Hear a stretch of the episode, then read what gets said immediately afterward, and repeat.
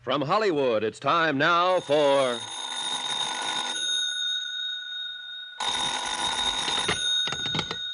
Johnny Dollar, Randy Singer, Johnny, how you feeling? thanks to you and having got me here pretty good. Bellevue's a good hospital.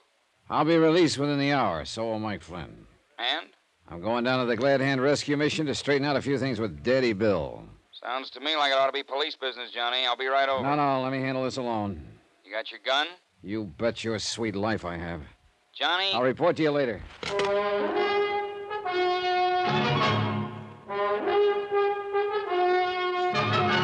Tonight and every weekday night, Bob Bailey in the transcribed adventures of the man with the action packed expense account, America's fabulous freelance insurance investigator. Yours truly, Johnny Dollar.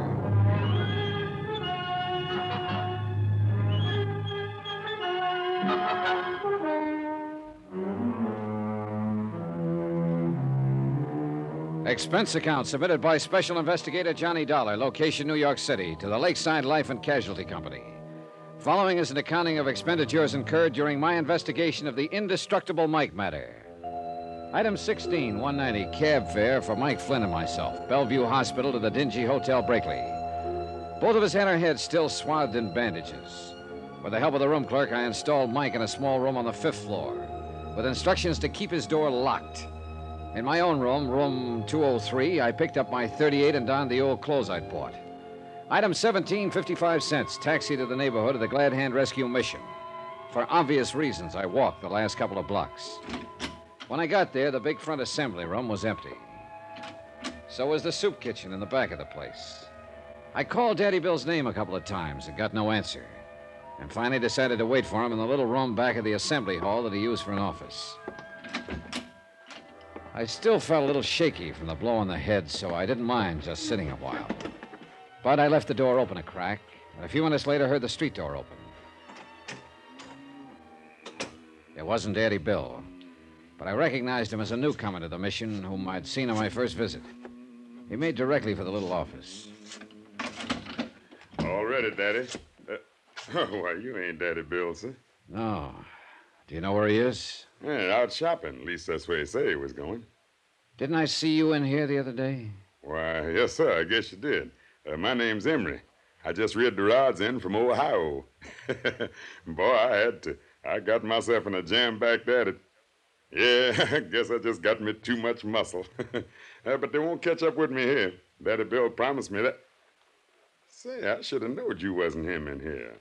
Oh, Sure, he said he wouldn't be back for another hour. you planned to wait for him? Sure do. He promised me a job uh, with money on it. Enough money, he said, to get clear out the country, and he'd help me do it. Doesn't it strike you funny, Bud, that a guy running a place like this would help you skip the country? Man, when you're like me and you get a helping hand, you just don't ask no questions. Uh, you see Mike? Mike Flynn? Yeah, he come back. No, why? Uh, Daddy Bill left me a package for him. For him or Johnny if they come back here. Well, uh, I'm Johnny. Well, here, I'll get it. It's right outside the door here. Yes, sir. Liquor, he said. And uh, maybe you let me have some. Here, see? I'll take it. Liquor, did you say? That's what he said. Let's open, huh? No, no, hands off. Well, look here, man. Old Mike always shares his stuff with Lefty Skillman. Lefty Skillman. It was Lefty who'd run us down with a truck whose body was found in the river. Lefty, one of Daddy Bill's poor unfortunates here at the mission. Things were beginning to add up, and this package left for Mike and me. Liquor, he said. But it didn't gurgle. Henry, listen to me. Sure, Johnny, but not- Forget this package. I'm taking it with me back to the Waldorf. Waldorf. Yeah, that's right. That's where I'm staying. Don't let these clothes fool you. I thought there was something funny about you, the way you talk so fine. You a dick? Never mind. If Dandy Bill wants me, that's where I'll be. Old Mikey won't find because I got him in room 203 at the Brakely Hotel. Room 203. Forget it. He's still recovering from that accident. Shouldn't be disturbed. He's all doped up anyway. That's why I took him to the Brakely, where nobody'll find him. Yeah, room I oh- said, 20 forget about that room 203. If Daddy Bill wants me, tell him to call me at the Waldorf. Item 18, 10 cents. Phone call from a booth in the street to Sergeant Randy Singer. Item 19, 5 bucks even for a fast but gentle taxi ride to the 18th precinct, where Randy had promised to have the lab boys alerted for me. Oh, is this it, Johnny? Yeah, and handle it softly, please. Okay, okay. You gonna stick around till No, the la- I'm going back to the Brakely to, uh, to make sure Mike is all right. Yeah, now look here, Johnny. Call the I- Waldorf for me. Get me registered there. Instruct the desk that if there are any calls for me, I'm eating lunch or something, and I'll be back in my room in, say, an hour. Right. Do it. I'll see you later. Item 19 taxi back to the Brakely Hotel, to the service entrance in the alley. For five bucks, the freight elevator operator swore he'd tell no one he'd seen me take the back stairs to room 203, my room, not Mike's, as I told Emery at the mission. Office? Room clerk, That's right. this is Johnny Dollar in 203. Oh, yes. Are you still working on Now that listen, case? listen carefully. If the police call me, put them through. Very But to well. anyone else who calls or comes looking for me, I'm not here. I never was here. You never heard of me. Understand? Oh, yes, indeed, Mr. Dollar. We've worked with police and private investigators before. Okay, but if anybody wants to know about Mike Flynn, I want Flynn? Yeah, the old bum I had you put in the room up on the fifth floor. Oh, yes. If of anybody asks for him, tell him he's in this room, 203. course. Oh, very well. You sure you got that straight? Yes, sir. Time was on my side, I hoped. Emery back at the mission had said Daddy Bill wouldn't return for an hour, but I couldn't be sure. As quickly as I could, I spilled a half bottle of whiskey around the room in the hope it would give the effect old Mike was there. Then I pulled down all the shades and drew the drapes tight across the windows. I turned down the bed and mussed up the covers so it would be ready for me. My watch said I still had time to kill, so I ran upstairs to Mike's room on the fifth, and carrying a fifth. Well, bless my soul, Johnny. And look what you've brought me. On one condition, Mike. Oh, oh, yes. Oh, anything you saw. You've been so good to me. I want you to promise that no matter what happens, you'll stay right here in this room until I come back. Why, for you. of course, Johnny. Of anything you say. Especially now that you brought me this bottle to kind of keep me company. Say, wouldn't you like a little nip before you go? No, no, thanks. Oh, and keep this door locked. Oh, now you sure you wouldn't like just one little bit? No.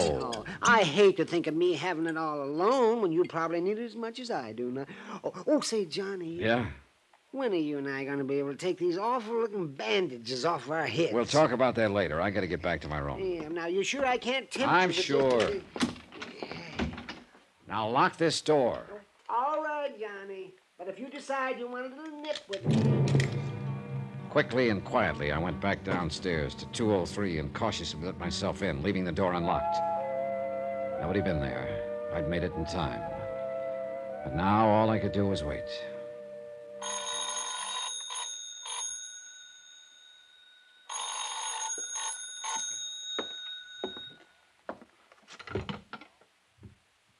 Hello?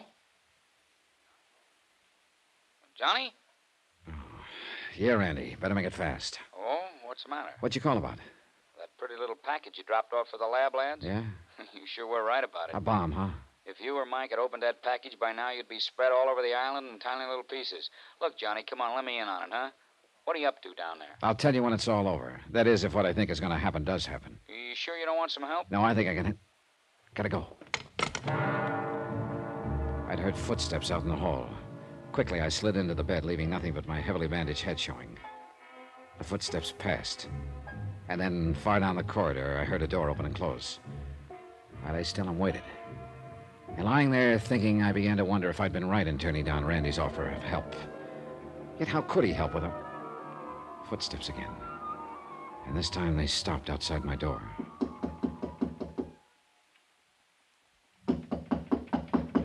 All clear out here in the hall. That voice was Daddy Bill's, and he wasn't alone.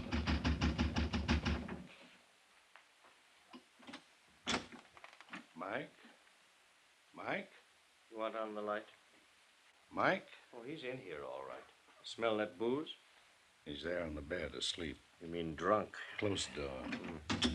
Hey, see him? Dead to the world. Are you sure this is going to be safe, Dutchy? Why do you suppose I took so long to case the joke? Yeah, but what about Dollar? I told you, Bill, at the Waldorf. You sure? You talked to him? No, no, he was in the coffee shop. Now shut up, get this over with. Always we do the dirty work for you. All right, this one I'll do myself. Who's. Shut up. Johnny. Oh, Johnny. Wait a minute, that's Mike. Who's on that bed? Shut up. All right, Dollar. He can get up out of that bed and take it in the chest or lay there and get it in the back. All right, Cosgrave. Dutchy. Both hands up high. Drop that gun. Sure. Johnny. Shut him up out there, Bill. Yeah, Daddy Bill. Quiet, Dollar. You'd better do something, Cosgrave, or you'll have two witnesses. The man who always kept his skirts clean, huh? Quiet.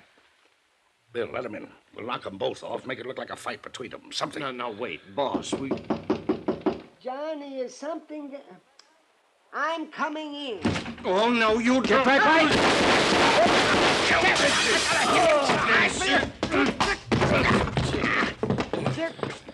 Hey, Randy, Hey, you're real rough, aren't you? Now, wait a minute there, Mike. Get up off his chest. I want to see what your dear friend Daddy Bill looks like. Oh, What'd you hit him with, anyway? oh dear. The, the poor bottle's all broken. best thing could happen to you, Mike. Ah. So this is Dutchy Gordon, alias J. Wesley Cosgrave. He won't be for long. What? Well, what's that, Daddy Bill? You feeling better? He always hung it on somebody else. Uh, what are you talking about? Lefty, shorty, all of them. This one he'd have hung on me. Well, not this time. That gun! Look out! Thanks! Put it down! Randy, Cosgrave, dead as a doornail. And when Daddy Bill comes to after that sock on the chin, you can tell him he's cooked his own goose. My, my, my, my. the world will be a bit better without Dutchy Gordon, alias J. Wesley Cosgrave. And of course, the courts will take care of Daddy Bill Larkin. Plenty. Mike? Indestructible Mike? Well, he'll probably outlive the rest of us. I hope I can get down to see him now and then. Talk over our great adventure together. Expense account total eleven hundred twenty-six fifty, which is a lot less than the fifty thousand you might have had to pay off on Mike. Yours truly, Johnny Dollar.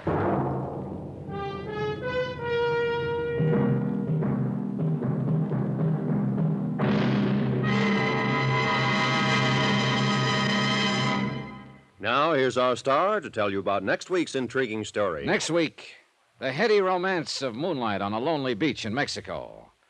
Moonlight from a killer's moon. Join us, won't you? Yours truly, Johnny Dollar.